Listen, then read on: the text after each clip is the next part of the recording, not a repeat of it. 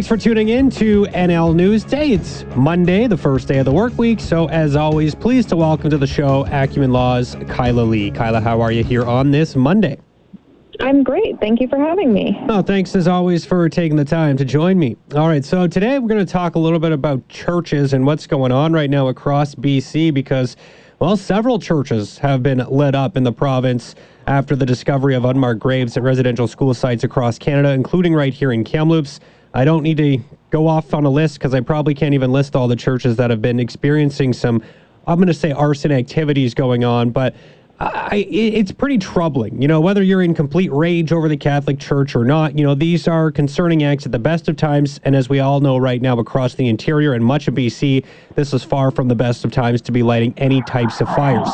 So I'll get into this. You know, obviously a charge could be put on the table, something like arson, but anyone who is caught to be responsible or is thought to be responsible for some of these fires that have been lit up at churches in our province, What could possibly be charged in these types of situations? Arson, vandalism, hate crimes? Like, where could this potentially go?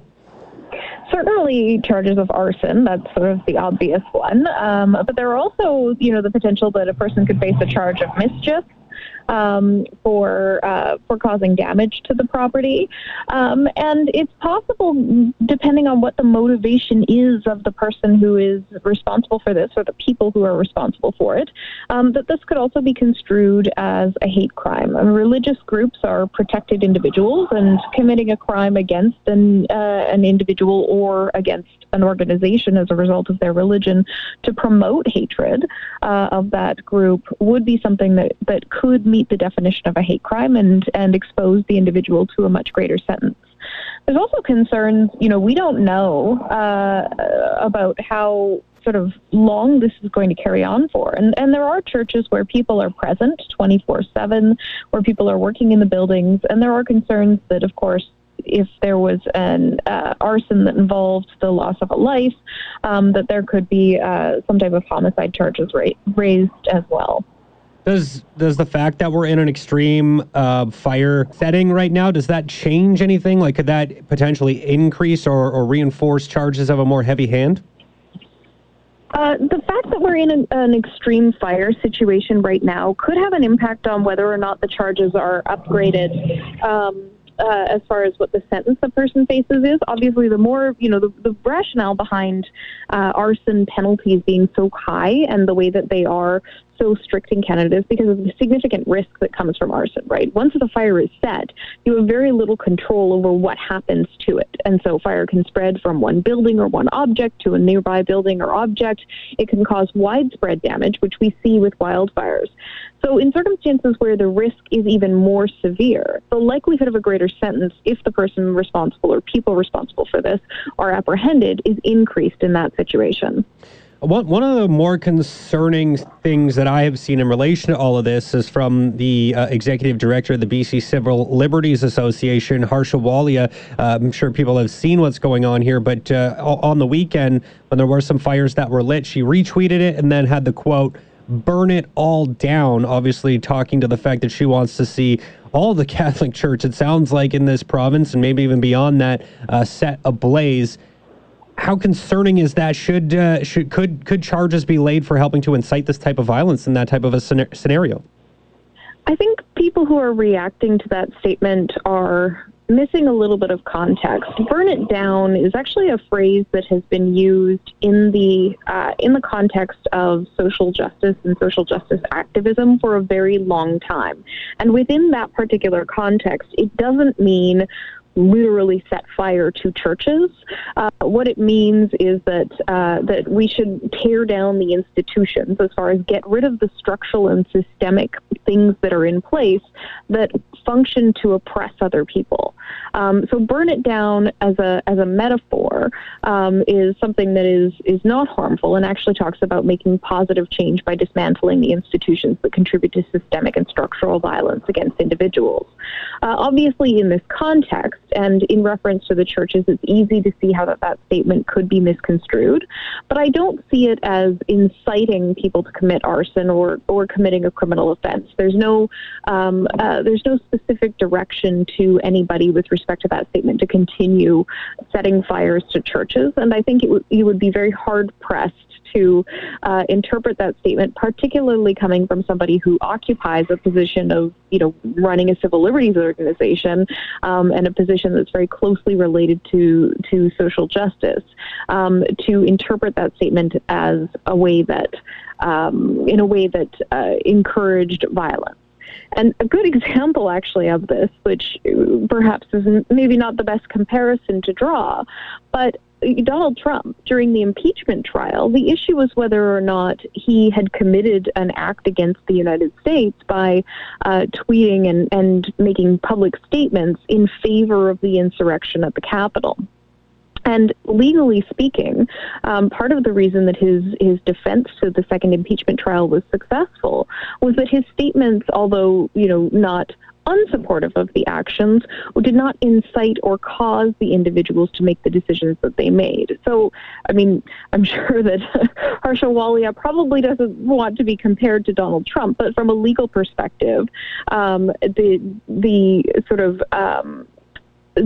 discussion around a public event or a high-profile event using terminology that relates to social justice doesn't automatically make it something that is inciting somebody to commit a crime or encouraging another person to commit an offense. Okay, well, based on that, based on the context, I understand your point, but, when I just see someone burn it all down and they're talking about an incident in relation to a church, right, and that's the response they get, a lot of people, like myself included, would take that very literally, even if that's maybe not the way it was intended. That's how people are going to read it, and based on your example with Donald Trump, there was obviously enough concern out there for people to at least go down the route of trying to take him to court and trying to get that impeachment done.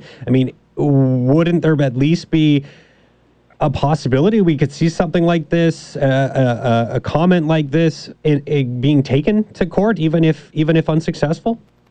I don't think that this comment would be taken to court, but there certainly have been comments out there on social media about the burning of churches that could result in criminal charges. There are people who are actively encouraging it, and there are people who are suggesting, more extreme measures be taken against individuals who or organizations or people involved in organizations that are connected to the legacy of residential schools in Canada. So I think that there is a case for it. I don't think that this is the example that would necessarily lead to a conviction. And I think prosecutors have to be very careful when they're looking at, who to approve charges against and which charges to pursue. But if they are, pursuing charges against somebody for encouraging the commission of an offense, that they're doing it in a context where they're very, very sure that the encouragement was not something that was simply an exercise of free speech rights, but actually amounted to criminal activity. And I just think given Harsha Walia's role and given the particular history associated with social justice activism and that statement, it would not be a strong case for the prosecution. And there are better comments out there if the prosecutors were looking to lay charges for people who are possibly encouraging this type of behavior. Yeah. I guess just how difficult is moving ahead with charges in these types of situations from your experience, from what you know and what you've read and what you've seen. Obviously, if you're caught red-handed or caught on video, it's pretty cut and dry. But it seems like in a lot of these cases, it's not maybe the easiest thing to prove, especially when we're talking about evidence that likely has been set on fire. Well, there are experts in arson and in fire settings that can read a lot into what happened and find a lot of information about who may have been responsible for an arson just by looking at the fire. But these cases are going to be made much more difficult by the fact that we have over 170 wildfires raging in the province. that all of the resources that we have related to the investigation of fires are stretched way too thin right now. The people who are trained at looking at fires and investigating them, many of them are already out in Lytton trying to investigate the cause of that fire, which has a very big amount of public interest and a significant need for the public to know, given that there were casualties associated with that fire. And so the arson investigations of these churches are likely to happen much more slowly than we would otherwise see if this was just an isolated incident. Mm-hmm. The other factor that's complicating it is that they're taking place in all sorts of random locations. There doesn't seem to be any rhyme or reason as to where the next fire seems to be popping up, which suggests that it might be more than one individual responsible, which will make it even more difficult to apprehend the people responsible for the arsons. Yeah, that all makes sense to me. Well, I hope we don't see too many more of these. I really don't hope we don't see any, particularly in the sense that we're dealing with so much fire in the province right now. We don't need any more, particularly anything being started by humans. We got enough issues with lightning right now, so we'll see what happens. But it's an interesting conversation, and we'll just have to kind of play it by ear and see how this goes. But Kyla, I think that's all for now. Always appreciate your time. Thanks for joining me as you always do on the first day of the work week, and we'll hopefully get a chance to catch up soon. But thanks for the time today. Thank you for having me. All right, there you go. Acumen Law's Kyla Lee joining me as she does every Monday following the news at 5:30. Interesting stuff. I don't know if I totally agree with the comments in regards to what burn it all down means. I mean, if you want to be figurative, then, I don't know, say what you mean.